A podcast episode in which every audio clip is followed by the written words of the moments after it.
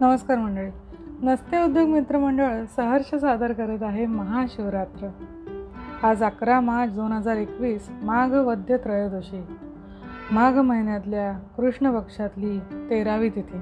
परवा अमावस्या आहे ना? मग या निमित्ताने शिवरात्र म्हणजे नक्की काय? शिव म्हणजे कल्याण शिव म्हणजे ज्ञान. म्हणून शिवरात्रीला जागून नाच गाणं करावं हा उद्देश नाही. करणारे करत बापडे. पण आपल्याला माहीत पाहिजे की जे शिवतत्व आहे ते आपल्या आयुष्यातला अज्ञानरूपी अंधार दूर करणारं आहे. या जाणीवेचा आनंद म्हणजे शिवरात्र. म्हणून पारधी आणि हरणीची गोष्ट सांगितली ना? पारध्याने हरणीवर बाण रोखला. हरणी त्याला म्हणाली मी माझ्या बाळाला दूध पाजून येते.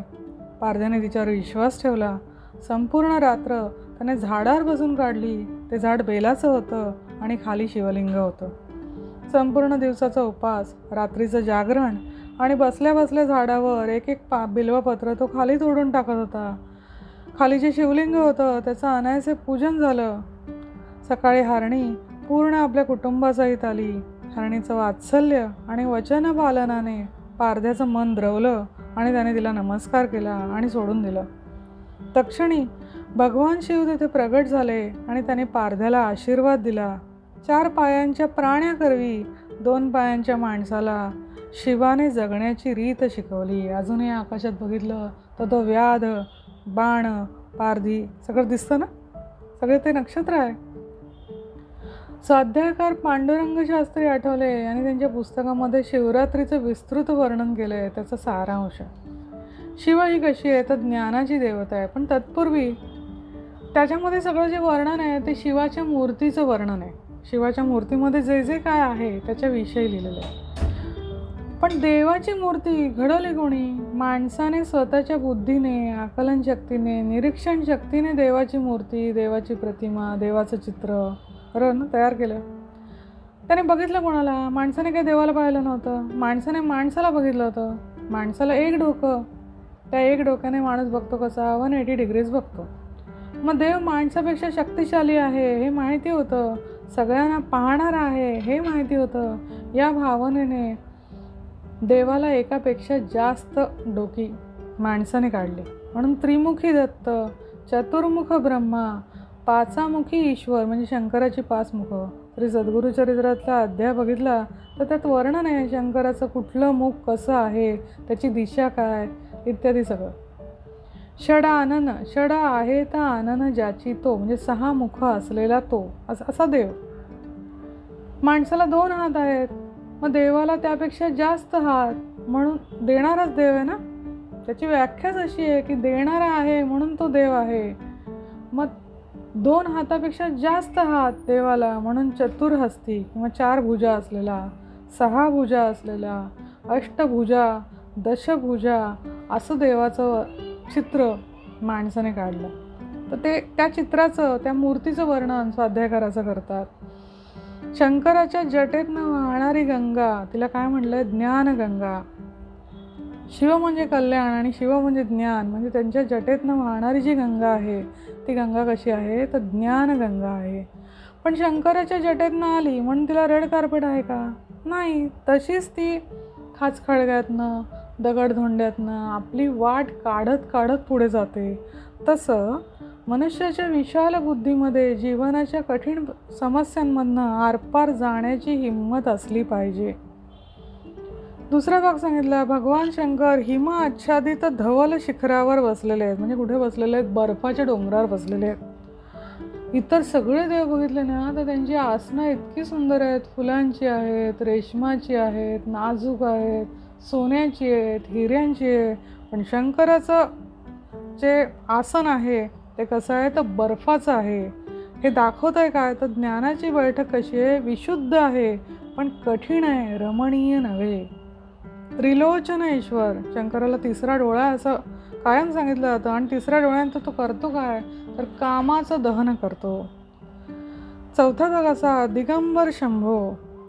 आता दिगंबर शंभो म्हणजे त्यांनी वस्त्रच घातलेलं नाही. असं नाही आहे दिशा हेच ज्याचं वस्त्र आहे. असा तो शंभू. भगवान शंकराच्या शरीरावर भस्माचं लेपन आहे. म्हणजे हे काय दाखवतं? विरक्ती दाखवतं. विभूती हेच वैभव आहे असं दाखवतं.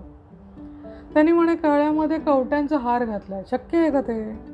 ज्यांच्या डोक्यात सतत शिवविचार आहेत अशा भक्तांच्या मुंडक्यांचं कवटीचं हार भगवान धारण करतात. म्हणून त्यांना कपाली हे संबोधन आहे. त्यांच्या हातामध्ये त्रिशूळ आहे. कशासाठी येतो? तर सज्जनांच्या रक्षणासाठी आणि दुर्जनांच्या हिंसेसाठी भगवान कटिबद्ध आहेत. त्यांनी डमरू हातात धरलेला आहे. म्हणजे शब्द आणि नाद यांचा प्रतीक असलेला डमरू त्यांनी हातात धरलेला आहे. त्यांच्या अंगाखांद्यावर सर्प आहेत. आता विषयाचं प्रतीक असलेले सर्प पण भगवान शंकराच्या सानिध्यात ज्ञानी होऊन निर्विष होतात.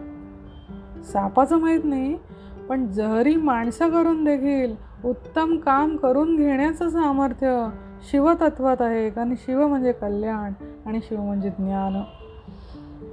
दहावा भाग असा आहे जाश्व निळ कंठ ज्याचा निळा आहे तो. मग कथा आहे. समुद्र मंथनामध्ये विष प्यायल्यामुळे निळा झालेला कंठ आहे. विचार करावं हो. समुद्रमंथनाची कथा ऐकली आपण. मग त्यामध्ये असं म्हणलंय का की समुद्रमंथनामध्ये विष प्यायल्यामुळे शंकर मेले. नाही किंवा त्याने ते थुंकून टाकलं असा पण उल्लेख नाही आहे त्याने ते गळ्यात धारण केलं. मग शंकर ही ज्ञानाची देवता आहे हे दुसऱ्याचे दोष तात्काळ ओळखते पण ते दोष आपल्यात न घेता जाहीरही होऊ न देणं म्हणून त्याचं योग्य स्थान आहे गळा. हे ते शिकवत आहेत बीजेची चंद्रकोर शंकराने मस्तकावर धारण केली. आता बीजेची चंद्रकोर हे कर्मयोगाचं प्रतीक आहे. अशा कर्मयोगानं शिवतत्व आपल्या मस्तकावर धारण करतात. नंदी हे शिवाचं वाहन आहे. आता खऱ्या ज्ञानाचं वाहन बन बनणाऱ्या निर्बुद्ध बैलाचाही सन्मान शिवतत्वामुळे होतो. बैलाने मात्र लक्षात ठेवलं पाहिजे. आपला सन्मान कशामुळे होतोय? शेवटचा भाग आहे शंकरावर कायम थेंब थेंब अभिषेक. का तर म्हणे शंकर म्हणजे तमोगुण तो तापलेला असतो आणि म्हणून त्याला शांत करण्यासाठी गळती ठेवलेली असते. असं नाही आहे ते. सातत्य. ज्ञान मिळवण्यासाठी सतत काहीतरी एका पद्धतीने केल्या पाहिजे गोष्ट. प्रयत्न केला गेला पाहिजे. आपल्यामध्ये जो तमोगुण आहे. त्याच्यात सतत भक्तीचा सतत नामस्मरणाचा जेव्हा अभिषेक केला जातो तेव्हा तो तमोगुण ज्ञान मिळवण्यासाठी आपल्या उपयोगाला येतो. हे ते सगळं सांगितलं जातं. या या शिवतत्वातनं या शंकराच्या मूर्तीतनं ही सांगण्याची गोष्ट आहे. समोरच्या कहाण्या आहेत माझा मुलगा मला हसतो म्हणतो आपल्या मायथॉलॉजिकल स्टोरीज म्हणे किती अनफेअर आहेत. त्या ऐकताना मला काय जो आनंद होतो तो मी त्याला शब्दात सांगू शकत नाही. ऐका परमेश्वरा गणेशा तुमची गाणी निर्माणमुळे उत्काचे तळे बेलाचं वृक्ष सुवर्णाची कमळे विनायकाची देवळे रावळे असं काहीतरी ऐकलं ना की श्रावण आला म्हणून मला फार आनंद होतो. तो त्याला नाही सांगता येणार मला. सोमवारच्या कहाण्या आहेत. एक नाही आहे चार चार आहेत. त्यातली खुलबर दुधाची कहाणी माझी फेवरेट आहे. सगळ्या कहाण्या बघितल्या ना तुम्ही कहाण्या वाचल्यात कधी? तर त्याची सुरुवात अशी असते एक आठ पाठ नगर होतं. आता आठ म्हणजे रुंद आणि पाठ म्हणजे लांब. हे बाहेरच्या नगराविषयी चाललेलं नाही आहे ऐकणारा नगर किती लांब आणि किती रुंद आहे ते ज्याचं त्याने पाहावं. कहाणी तिथेच घडते. एक शिवभक्त राजा होता. त्याला असं वाटलं आपल्या महादेवाचा गाभारा दुधाने भरावा. कहाणी फार मोठी आहे. ती संपूर्ण चातुर्मासाचं जे पुस्तक आहे किंवा स कहाण्यांचं जे पुस्तक आहे त्याच्यामध्ये सविस्तर दिलेली सुद्धा आहे. सांगायची गोष्ट एवढीच की राजाने सक्ती करून गावाचं दूध त्यात ओतलं पण गावारा भरला नाही. तो म्हातारीने सगळ्यांचं समाधान करून आणलेल्या खोलभर दुधाने भरला. मंडळी लक्ष देते आहे ना? शिव म्हणजे ज्ञान शिव म्हणजे कल्याण. ते कुणाला त्रास देऊन कुणाचा तळतळाट घेऊन कोणाचे आत्मे अतृप्त ठेवून आनंदी आणि तृप्त होत नसतं.